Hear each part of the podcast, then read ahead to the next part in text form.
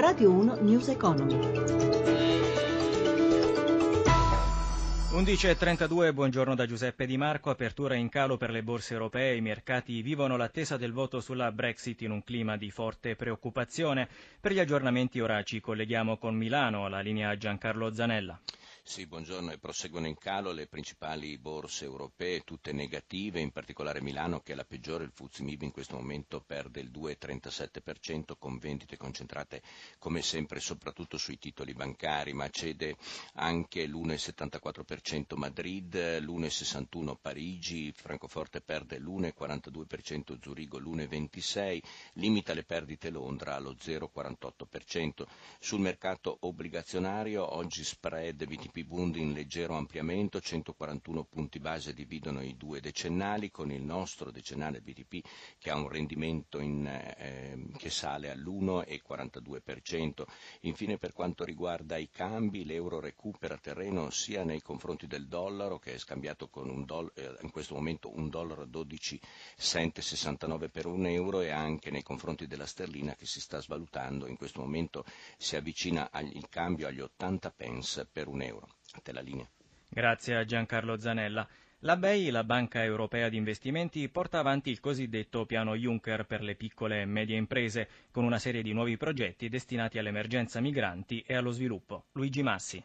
13 miliardi di euro finora impegnati per un volano di investimenti complessivi che arriva a 100 miliardi di euro, 13 dei quali nel nostro paese. Risorse a disposizione ormai quasi del tutto stanziate per il piano Juncker varato due anni fa per fare da stimolo alla ripresa, un piano che ha avuto un discreto successo, i numeri li snocciola Dario Scannapieco, vicepresidente della BEI, che parla del sostegno alle piccole e medie imprese e dice ora si deve proseguire con i molti progetti per l'integrazione sociale e lo sviluppo, ad esempio quelli per il finanziamento della costruzione di reti idriche, ed elettriche, di scuole, di ospedali per disinnescare nei paesi di provenienza l'emergenza migranti, come nei paesi del Maghreb e dell'Africa subsahariana, dove servono non solo infrastrutture, ma anche esperti in grado di gestire i finanziamenti e di consigliare i governi, le amministrazioni locali, le aziende private. Proprio per la sua natura e struttura è infatti una banca di credito allo sviluppo posseduta dagli Stati membri dell'Unione, la BEI può costituire il veicolo ideale, rappresentando un'Europa aperta all'esterno senza muri, contraltare e complemento ideale, dice Scannapico Scannapieco della BCE che ovviamente fa altro e pensa alla stabilità monetaria dell'Unione. Le risorse necessarie non sono poi così gigantesche, con un miliardo di euro, spiega Scannapieco, siamo in grado di dare acqua a 300.000 persone, ad esempio nei campi profughi della Giordania del Nord, oppure costruire 50 scuole o 4 ospedali e con soli 100 milioni di euro con lo strumento del microcredito possiamo supportare 250.000 microaziende a carattere familiare con effetti benefici su un milione di persone.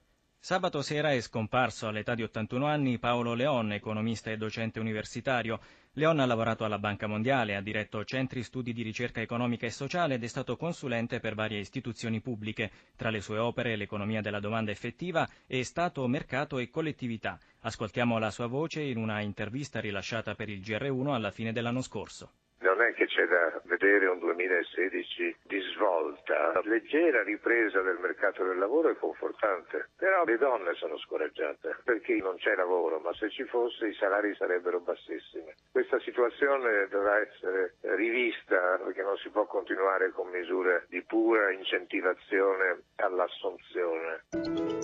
Ed è tutto, News Economy a cura di Roberto Pippan ritorna dopo il GR delle 17.30 per riascoltare questa puntata www.newseconomy.rai.it grazie a Luciano Pecoraro per la parte tecnica e a Cristina Pini per la collaborazione. Da Giuseppe Di Marco buon proseguimento di ascolto su Radio 1 Radio 1 News Economy